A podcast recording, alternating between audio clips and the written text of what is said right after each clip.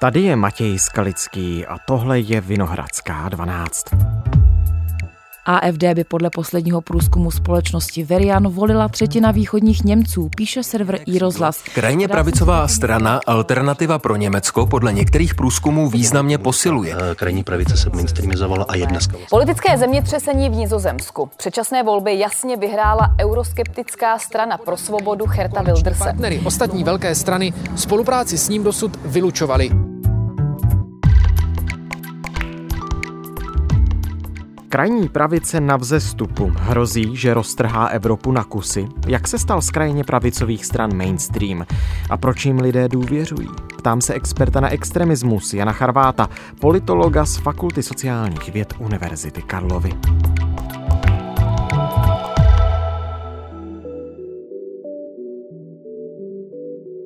Dnes je středa 13. prosince. Dobrý den, vítejte ve Vinohradské 12 a díky, že jste si na nás udělal chvíli. Děkuji za pozvání. Třetina východních Němců by volila AFD, alternativu pro Německo. Vyplývá to z průzkumu institutu Verian. Saská civilní rozvědka alternativu pro Německo označuje za prokazatelně extremistickou. Co vede východní Němce k důvěře v takovou stranu podle vás? Tak my víme dlouhodobě, že východní Německo nezmizelo z těch map eh, jaksi po roce 89, respektive 90, že pořád eh, je vlastně viditelné v celé řadě jako sociologických i politologických jaksi ukazatelů a ta ochota volit eh, právě ty okrajové politické strany tam prostě výrazně vyšší než té západní části. Je to způsobeno jinou historií, je to způsobeno pocitem, který řada Němců východních Němců má, že vlastně sjednocení Německa nebylo sjednocením, ale spíš kolonizací ze strany západu. Je to spojené samozřejmě s nějakou jako nižší socioekonomickou situací, eh, která v té východní části je, co je vlastně zajímavé v kontextu těch debat, eh, přestože tam jako rezonuje tahle strana, která má jako velké téma tu antimigrační politiku, tak v reálu vlastně eh, vzhledem k tomu mechanismu, jak se přerozdělují, jak si uprchlíci v rámci Německa, je to přesně ta oblast, těch uprchlíků je nejméně. A ta protiimigrační rétorika, kterou vy jste zmínil, ta sbírá body i jinde než na východě Německa v případě alternativy pro Německo? Ta funguje, ale na tom západě je vlastně podstatně slabší, kde ta zkušenost prostě existuje, je nějakým způsobem jako jiná než, než na tom východě. Tady je zapotřebí podle mě si uvědomit, že ta protiimigrační retorika která zaznívá napříč jako celou Evropou, tak je primárně, nebo my bychom ji měli primárně chápat jako mobilizační jako faktor. Jo, to znamená, že my se nemusíme úplně nutně bavit o tom, že všude jsou jako problémy s migranty, že to je přímo spojený s tou migrací, protože, jak říkáme, jo, ta AFD má největší jaksi podporu tam, kde ty migranti ve skutečnosti nejsou. Ale je to téma, který rezonuje v té společnosti a, na který, a vůči kterému se spousta lidí vymezuje. Takže to je důležitý. Mimochodem teď v Německu jsou na vzestupu protižidovské incidenty. V Berlíně kvůli tomu byla o víkendu demonstrace proti antisemitismu. Zúčastnili se jí asi tisíce lidí. Jak moc alarmující ta situace u našich sousedů je? Tak eh, tohle je samozřejmě specifikum zase Německa, kde jako všechno, co se nějakým způsobem týká problematiky antisemitismu, je vnímáno jako výrazně jinak a výrazně jako s větším důrazem než někdykoliv jinde, což je samozřejmě daný zase historií, druhou válkou a tak dále. A tak dále. Přičemž Německu v zásadě teď vidíme, eh, tak jako na některých jiných místech, ale to v Německu je to specificky vlastně prolnutí na jedné straně teda antisemitismu, který se objevuje právě jako na té krajní pravici a AFD není hmm. úplně výjimkou, tam je několik incidentů tohohle toho druhu v minulosti. A na straně druhé samozřejmě je to ta záležitost teda těch současných propalestinských jako demonstrací, které zároveň vedle toho jaksi antisionismu a v českém prostředí je jako velmi těžký odlišovat antisionismus antisemitismus, jak nevedeme moc jako debatu na tohle téma, tak vlastně nevíme úplně přesně, co to znamená. Tak se ale vedle toho samozřejmě objevily i ty skutečně jako antisemické momenty, jak na straně některých jaksi lidí s tím migračním pozadím, anebo i když tam je to teda hodně už složitý, tam jako spíš dominuje ten antisionistický charakter v případě některých teda momentů na krajní levici. No, když se ptám na ty extrémy, samozřejmě cíleně a záměrně, tak dívám se na situaci politickou v západní Evropě špatně, anebo můj dojem, že ty extrémy jsou na vzestupu a jejich obliba mezi lidmi eh, je správný. Bohužel to správně, ale není to věc, která by byla jako teď současná, je to věc, která trvá ve skutečnosti dlouho a my jsme schopni vlastně identifikovat minimálně od roku 2001 a zcela evidentně souvisí vlastně hmm. s vývojem po uh, jaksi útoku na dvojčata. Burkas, Kopftuchmädchen und alimentierte Messermänner a tohle je vlastně jako klíčový, je to jeden z momentů, který jsou jako podle mě strašně důležitý jako pro pochopení toho, co se stalo, protože eh, ten útok na dvojčata umožnil krajní pravici vlastně kompletní rebrand. Jo, to znamená změnit ty věci, které jsou jako nejproblematičtější, to znamená jako dlouhodobý uh, označování krajní pravice za rasistickou, antisemickou, nacionalistickou jo, a uh, protidemokratickou. A teď se vlastně ukázalo, že když jako po tom 11. září přijdete a řeknete, hele, my nejsme žádný rasisti, nic takového, to prostě jsme nikdy ani nebyli. My nejsme proti jako Arabům nebo Černochům, ale my jsme proti islámu. Jo, my nejsme žádní antisemiti, proti židům vůbec nic hmm. nemáme, ale islám to je prostě zlo. Tak se najednou ukázalo, že spousta lidí tohle naprosto akceptuje. A pro ty přívržence eh, té krajní pravice, oni najednou zjistili, že je pro ně vlastně mnohem jednodušší říkat, my jsme proti islámu, než říkat, jsme proti migraci, jsme proti černochům, jsme proti Arabům. Jo, když řeknete, že jste proti Arabům, tak je to prostě jako, zní to velmi rasisticky. Když řeknete, že jste proti islámu, protože prostě je to nekompatibilní, eh, jak se kultura s Evropou, tak to zní mnohem lépe, i když vy si pořád myslíte to sami. A tohle se vlastně ukázalo na jako mnoha uh, dalších momentech. Místo nacionalismu se začalo mluvit o tom, že vlastně ta krajní pravice není nacionalistická, ale euroskeptická. Jo, euroskepticismus je jako legitimní postoj. Není Evropská unie jako nekritizovatelná samozřejmě. Jo, a vy zase můžete říct, my jsme proti Evropské unii, je to socialistický moloch a zatím zůstane trošku skovaný a my chceme prostě jako ten silný jako národní stát, který bude stát proti vlastně té Evropské unii. Mm-hmm. Nejsme navíc Eh, ani žádní jako nedemokrati, to o nás všichni tvrdí, ale není to pravda. Ve skutečnosti chceme skutečnou demokracii, my jsme ty jediní, kteří chtějí skutečnou demokracii, přímou demokracii. A tahle naše přímá demokracie je důležitější a lepší než to všechno, co navrhují ty ostatní. A pokud vlastně bychom se rozhodovali na základě referenda, tak samozřejmě je to důležitější než uh, rozhodování parlamentu nebo soudu, což je ten problém, který se tam jako objevuje, protože to znamená vlastně rozklad, úplně rozbití jako těch struktur, na kterých vlastně moderní demokracie stojí. A ten jako opravdu podstatný rozdíl byl samozřejmě ten ve vztahu teda k Izraeli, kdy tahle ta jako nová forma krajní pravice většinou Izrael naprosto jako jednoznačně podporuje, protože ho vnímá jako někoho, kdo stojí v té první linii boje proti islamismu. A Tahle ta kombinace, to znamená jako vlastně možnost eh, odstřihnout se od eh, právě jako rasismu, antisemitismu, nacionalismu, autoritářství, vlastně umožnila to, čemu se eh, v politologii říká mainstreamizace krajní pravice. Mm-hmm. Protože tenhle ten rebrand vlastně přines to, že pro spoustu lidí jsou ty myšlenky, které ta krajní pravice dneska přináší vlastně zcela akceptovatelný, ne vždycky si nutně uvědomují, jako co zatím je a že zatím zůstává nějaká představa, která je vlastně pořád stejná, ta se nezměnila. Jo. To myšlenkový jádro jako krajní pravice se v zásadě nezměnilo, ale změnil se prostě ta strategie. Což jsme teď viděli jako dlouhodobě a těch 20 let prostě jako postupně eh, jako vedlo k tomu, že eh, strany, které tohle to říkali nebo říkají, tak se jako propracovali mnohem hlouběji do toho eh, stranického systému.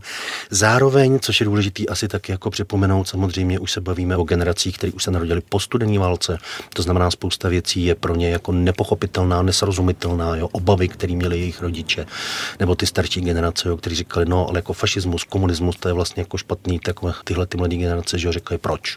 My jsme to nezažili, jako vy nám to tvrdíte, ale co když to není pravda.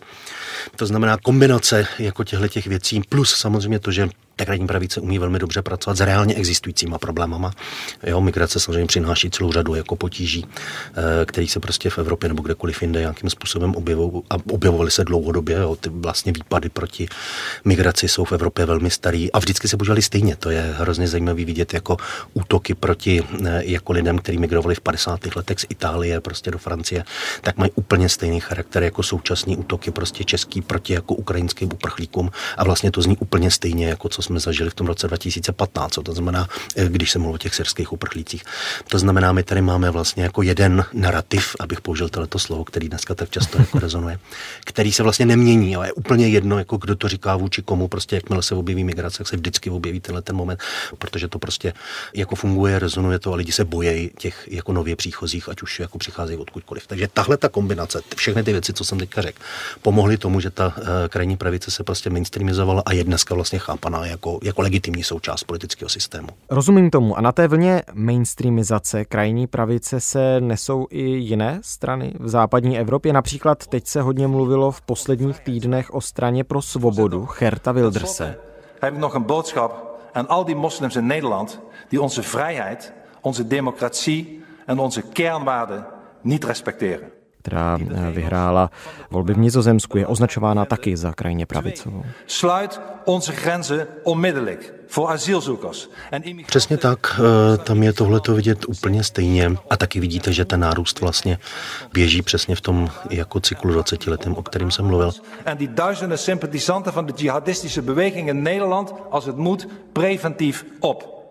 Ty volby teď eh, byly zajímavé tím, že zároveň ale krásně ukazují, že vlastně těch problémů, který tam je mnohem víc a momentů, ze kterých ty strany jako se napájejí a který je, který je pak posouvají, protože vlastně, eh, když se podíváte na předvolební výzkumy, tak tam je krásně vidět, že na přelomu jaro léto 2023 prudce vystřelila ta strana, která se jmenuje Hnutí zemědělců a občanů BBB, mm-hmm. která vlastně je podobně jako euroskeptická a antimigrantská, ale je primárně spojená s takovým tím jako agrárním programem, eh, který vychází vlastně z kritiky nebo odmítnutí těch jako úprav zákony, které se objevily eh, v Holandsku ohledně zemědělství, používání hnojiv, používání eh, zvířat a který jako velmi zkomplikovali život jako farmářům a která vlastně obrovsky vystřelí na tom přelomu jara léta, aby následně začala jako zase prudce klesat. A v momentě, kdy ona vystřelí, tak vidíte, jak klesá ten Wilders, jo, že prostě ten zájem o tuhletu BBB stranu vlastně stáhnou k sobě všechny ty lidi, kteří byli jako naštvaný, vzteklí. Ale v momentě, kdy začne padat, tak Wilders je vlastně kompletně úplně všechny tyhle ty lidi, který, nebo ne všechny, ale velkou většinu z nich vlastně stáhne k sobě. Eh, čemuž ve finále, myslím, jako potom eh, pomohla samozřejmě i ta situace v Izraeli, respektive ty demonstrace a jejich rámování, které proběhly, ty propalestinské demonstrace, které proběhly jako v Evropě. To znamená, tady jsou to vlastně kombinace těchto těch dvou faktorů, který jako obecně vedli k tomu, že ten Wilders takhle jako velmi výrazně vyhrál, což nečekal ani on sám. Zajímavé je, že mluvíme tedy o mainstreamizaci krajní pravice, ale s Wildersem žádný mainstream nechce vládnout. To je samozřejmě věc, kterou uh, tam vidíme teď, v tenhle moment, ale jak to bude do budoucna je otázka. Když se podíváme, jako když se rozhlídnete po Evropě, tak v Itálii v současné době vládnou v podstatě strany jako od pravého středu až k tomu jako Ukraji, eh, který před pár lety taky nikdo jako do vlády úplně nechtěl. Rakousko už tuhle tu zkušenost za sebou má. Eh, Francie se na ní dost možná chystá. Uvidíme, co udělá Německo s AFD a tak dále a tak dále. To znamená... Belgie. Jako, Eh, jasně, jo, těch eh, případů je tady samozřejmě jako celá řada a vzhledem k tomu, že ta krajní pravice jako vyluxovala celou řadu jako menších subjektů, tak pro tu etablovanou a zejména konzervativní jako pravici, pro liberály je to trochu složitý, jo, ale pro konzervativní pravici vlastně představuje ta krajní pravice celkem jako přirozeného volebního partnera. Takže já si myslím, že do budoucna uvidíme, nebo respektive politologové předpokládají, že do budoucna uvidíme, jako že i tohle to padne a ta spolupráce se prostě objeví. Já bych se s dovolením chytl ještě názvů těch stran. Jednak jsme teda mluvili o alternativě pro Německo a pak o straně pro svobodu. Jak jde dohromady s mainstreamizací krajní pravice ta alternativa a jak jde dohromady s krajní pravicí ta svoboda? Tak obojí vlastně velmi dobře. Alternativa říká, my jsme prostě něco jiného. Jsme něco jiného než ty běžní jako standardní politické strany. Vy jste už unavený z těch, těch klasických stran, už jste je viděli moc krát, víte, co vám slibujou, víte, že to pak nedodržej, eh, pojďme to dělat jinak. Jo, to pro spoustu lidí zní skvěle, protože vlastně tohle je ten moment, který vidíme v těch posledních 20 letech, respektive možná, no 20, asi 20 letech, jako velmi silně a vidíme ho napříč celým jako západním světem, to znamená únavu z těch tradičních klasických politických stran a vlastně despekt, který vůči nim jako velká část lidí jako má. A na straně druhé ta svoboda, to je ještě lepší, svoboda je samozřejmě takový to klíčový jako za, nebo zaklínací slovo, který samozřejmě chtějí všichni a všichni ho vnímají jako pozitivně a všichni se k němu pozitivně vztahují. Jo? Když já jsem pracoval prostě s lidmi, kteří pocházeli opravdu z toho jako nejhlubšího neonacistického jako prostředí, tak ty byli hluboce přesvědčení o tom, že prostě přináší svobodu. Jo? Uh-huh. Že mhm. jako jejich boj proti světovému židovstvu je prostě boj za svobodu jako bílejch lidí. To znamená, jako všichni rámují svoje aktivity svobodou. Jo? Ta otázka je akorát, jaký vnímají a komu, jak si ta svoboda bude určena a komu nikoli. Když jste říkal, že uvidíme, jak to bude do budoucna, tak eh, pokud bych se vás zeptal na to, co zmiňovala Marine Le Penová, zatím neúspěšná kandidátka na francouzskou prezidentku. et il démontre que de plus en plus de pays au sein euh, de l'Union européenne d'abord contestent son fonctionnement. Tak euh, podle ní to Wildersovo vítězství v Nizozemsku značí vzrůstající antiunijní postoj v Evropě. Qui est considéré euh, par beaucoup de peuples européens comme en même temps massive et aujourd'hui totalement anarchique. Podobně se vyjádřil Matteo Salvini, šéf italské ligy. Tak je to dojem nebo fakt? Máte pocit, že celistvost Evropské unie může být do budoucna v ohrožení? Já si myslím, že určitě může. Už jsme to viděli v době Brexitu a samozřejmě to vidíme jako v mnoha ohledech i teď. Ale e, není to tak jako přímočaré a není to tak jednoduché, protože úplně stejně jsme viděli vlastně vítězství sil, které směřovaly velmi podobným směrem v té Itálii, aby v momentě, kdy se e, Giorgia Meloni jaksi e, dostala k moci, tak vlastně ta debata o jaksi ukončení spolupráce s Evropskou unii okamžitě skončila. Mm-hmm. Jo? To znamená, ty skupiny velmi často velmi dobře ví, že Evropská unie pro ně jako není vlastně momentem, ze kterého chtějí vykročit, protože prostě pro ně znamená jako klíčový rámec fungování ekonomiky, peníze a tak dále a tak dále. A zároveň představuje naprosto skvělého fackovacího panáka, do kterého se dá jako dobře trefovat a do kterého lze jako vlastně vkládat uh, tu představu o tom, co všechno je jako na té politice špatně a za co nemůžeme my, ale může za to někdo jiný, což je v tomhle případě Evropská unie, která se tomuhle tomu jako neumí moc bránit. A v některých případech samozřejmě tomu jde jako částečně naproti.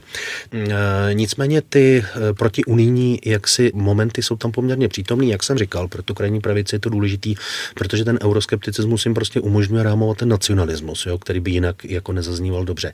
A zároveň s tím je důležitý si uvědomit, a vlastně se pořád o tom bavíme jo, v tomhle rozhovoru, že my ty strany vnímáme jako protimigrační, ale vlastně to samotný téma té migrace se teď v tom našem rozhovoru objevilo jenom párkrát, protože my od momentu, kdy se v Německu sformovalo to hnutí Pegida, tak vlastně víme, protože s, s, s nimi politologové dělali celou řadu jako rozhovorů s těmi lidmi na těch demonstracích, eh, že když jim položili otázku, jako proč tam přišli, tak otázka třeba islámu nebo migrace bývala většinou až jako třetí. Mm-hmm. Stoupencům hnutí Pegida, kteří se považují za obránce hodnot západní civilizace, se nelíbí německá asilová politika. Ein, Musl- ein gläubiger Muslim kann nicht demokratisch sein. Er kann Muslime und Islamisierung ist zwei Paar verschiedene Schuhe. A na prvních místech bylo vlastně odpor vůči vládě. Ich bin kein Nazi. Die Leute selber, also die haben genug selber Probleme. To znamená, my vlastně vidíme nějaký hnutí, který je širší, který není primárně jako protimigrační, a kde ten protimigrační akcent je primárně akorát tím momentem, kolem kterého je možný ty lidi mobilizovat, protože to je něco velmi jasného, srozumitelného a viditelného. Ale vlastně to ve skutečnosti vyjadřuje jako hlubší, jako nespokojenost s fungováním celého toho systému. Protože když se podíváte na to, co všechny tyhle ty skupiny u nás úplně zřetelně, ale vlastně i jako napříč Evropou spojuje, tak to vlastně jako na prvním místě skutečně není ta otázka té migrace, ale je to vlastně jako hmm, odpor hmm. vůči k západu, odpor vůči západnímu liberalismu, vůči jako slabosti, který pak trochu otevírá právě ty dveře k tomu, eh, jako když jste proti západu, tak vás to tak trochu jako tlačí na ten východ a najednou řeknete, podívejte se, na tom východě vlastně je ta velikánská země, která je silná a která prostě jako je tradicionalistická a náboženská a konzervativní a proti LGBT a všechny tyhle ty věci. Jo, a najednou se ty věci začnou nějakým způsobem jako propojovat a najednou zjistíte, že vlastně velká část těch skupin na té krajní pravici má jako velmi dobrý vazby na Rusko a velmi dobře s nimi spolupracuje, hmm. pokud se jim to teda nějakým způsobem jako vyplatí. Jo. Pokud ne, což je zase příklad té Itálie, že jo, tak nemají naprosto problém, že jo, to Rusko hodit přes palubu. Ale v tom jako veřejným působení tohle rezonuje velmi silně. Ale jak říkám, to klíčový, co tam je, je vlastně hlubší nespokojenost lidí s fungováním toho systému a s pocitem nespravedlnosti. Jo? Ta nespravedlnost je asi důležitá a ta migrace vlastně zase sehrává spíš roli těch, jako na kom je možný ukázat, že ten systém je nespravedlivý, protože se stará o ty migranty a nestará se o mě. Rozumím tomu. A pokud bych mohl ještě zůstat na jednu otázku u toho odporu eh, k Evropské unii, tak nedostávají se ty krajně pravicové strany do patrně velmi paradoxní situace, když kandidují v evropských volbách. Nestrácí pak toho fackujícího panáka, když my se chceme dostat někam, o čem říkáme, že je nefunkční a že to nechceme. Nefunguje to takhle, protože je to postavená, celá ta myšlenka toho působení krajní pravice je mnohem víc spojená s otázkou emocí, eh, než nějaký jako úplně hluboký logiky. Tam je celá řada jako vnitřně rozporných záležitostí, ale to v politice je, jo, prostě politika není jako obecně jako striktně jenom o logice, je o emocích poměrně jako výrazně a v tomhle případě to je velmi zřetelný. A zároveň ty volby dávají vlastně řadě lidem možnost jako projevit svou identitu v tom smyslu, že já jdu volit vlastně tu stranu, jako která je protimigrační a protievropská, sice do pravda Evropského parlamentu, ale to mi vlastně nevadí.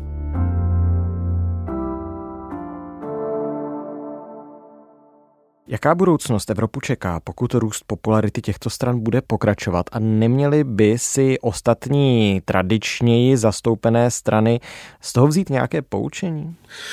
Tak poučení si z toho určitě vzít mají a my ho částečně vidíme jako minimálně v té západní Evropě, aspoň jako začínají objevovat nějaký hlasy. Tady u nás s tím trošičku jako zápasíme, ale jak se říkal, my moc jako nevedeme ty debaty ani na jiný témata, na tož jako na tohle téma, takže je to trochu složitý. To, co vidíme a co je vlastně zajímavé, je, že jako obrovským impulzem, který jako zved velikánský množství lidí, jako zcela jednoznačně u nás, ale evidentně jako i v cizině, byla vlastně jako pandemie COVID. Jo? A tak krásně ukazuje, že tam vlastně došlo k tomu, že pro spoustu lidí se spojily jako dva momenty. Na jedné straně teda důvěra v ten systém, která byla otřesená víc ještě než jako běžně, ale na straně druhé ty naprosto konkrétní socioekonomické problémy. Jo? Nástup covidu, to prostě není migrace, to není ideologie, jo? to není Evropská unie, nic hmm. z toho tam vlastně nehraje svou roli. Ale spoustě lidem se najednou prostě dramaticky zhoršilo jako, jako reálný fungování. Ztratili peníze, ztratili možnost vydělávat peníze jo? a tak dále a tak dále. A tohle je obrovským způsobem nakoplo. A my vidíme, že spousta těch lidí zůstává mobilizovaných jako i teď jo, a vrhli se do těch dalších aktivit, jo, do války prostě jako na Ukrajině a tak dále a tak dále. Ale byl to ten covid a byla to ta zkušenost toho socioekonomického propadu a nedůvěry v ten systém, kombinace těch, těch dvou věcí, která je vlastně jako naprosto mobilizovala víc než cokoliv jiného předtím. To znamená, my tam velmi zřetelně vidíme, že tyhle ty dvě věci hrajou roli a že prostě pokud ty lidi nedostávají, jo, krajní pravici nebo krajní levice, to je úplně, nebo jakoukoliv politickou stranu, jako to není otázka jenom krajní pravice. To, že volíte nějakou stranu, je prostě nějaká odpověď na problémy, o kterých vy věříte, že jsou klíčoví a že se vás jako naprosto přímo bytostně týkají a že tahle ta strana je prostě odpověď na to, jako jak tyhle ty problémy vyřešit. To znamená, pokud my se budeme ptát na to, jako jak zní ta otázka té krajní pravice, jo, jaká je ta otázka, kvůli který lidi tu krajní pravici volí, tak vlastně jako v reálu vidíme, že jsou to evidentně jako tyhle ty dva momenty. Důvěra v systém a zároveň teda ty ekonomické jako rozměry. Hmm.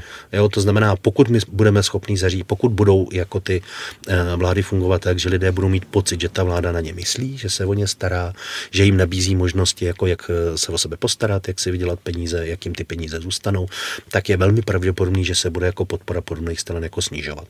A pokud naopak ty vlády nebudou schopny na to nějakým způsobem odpovědět? Tak v ten moment prostě tyhle ty strany budou postupně růst a patrně je velká šance, že v takové situaci nakonec tu Evropu můžou vlastně jako roztrhat na kusy. Jo? A my se jako rozsypeme a najednou se ukáže, že vlastně jako přestáváme fungovat a že v tom světě, jako ve kterém jsme jako dlouhou jako dobu hráli jako poměrně významnou roli, tak nejenom, že už ji nebudeme hrát, ale můžeme se stát naopak jako obětí jako někoho, kdo, kdo bude prostě v ten moment jako razantnější a bude uh, si chtít z nás jako něco urvat, což jsme teď vlastně viděli v té rusko-ukrajinské válce velmi zřetelně. Tak já vám moc děkuji, že jsme to mohli společně probrat. Já děkuji za pozvání ještě jednou. Tohle už je všechno z Vinohradské 12, z pravodajského podcastu Českého rozhlasu. Dnes s expertem na extremismus Janem Charvátem z Institutu politologických studií Fakulty sociálních věd Univerzity Karlovy. Mluvili jsme spolu o vzestupu krajní pravice v Evropě. Naslyšenou zítra.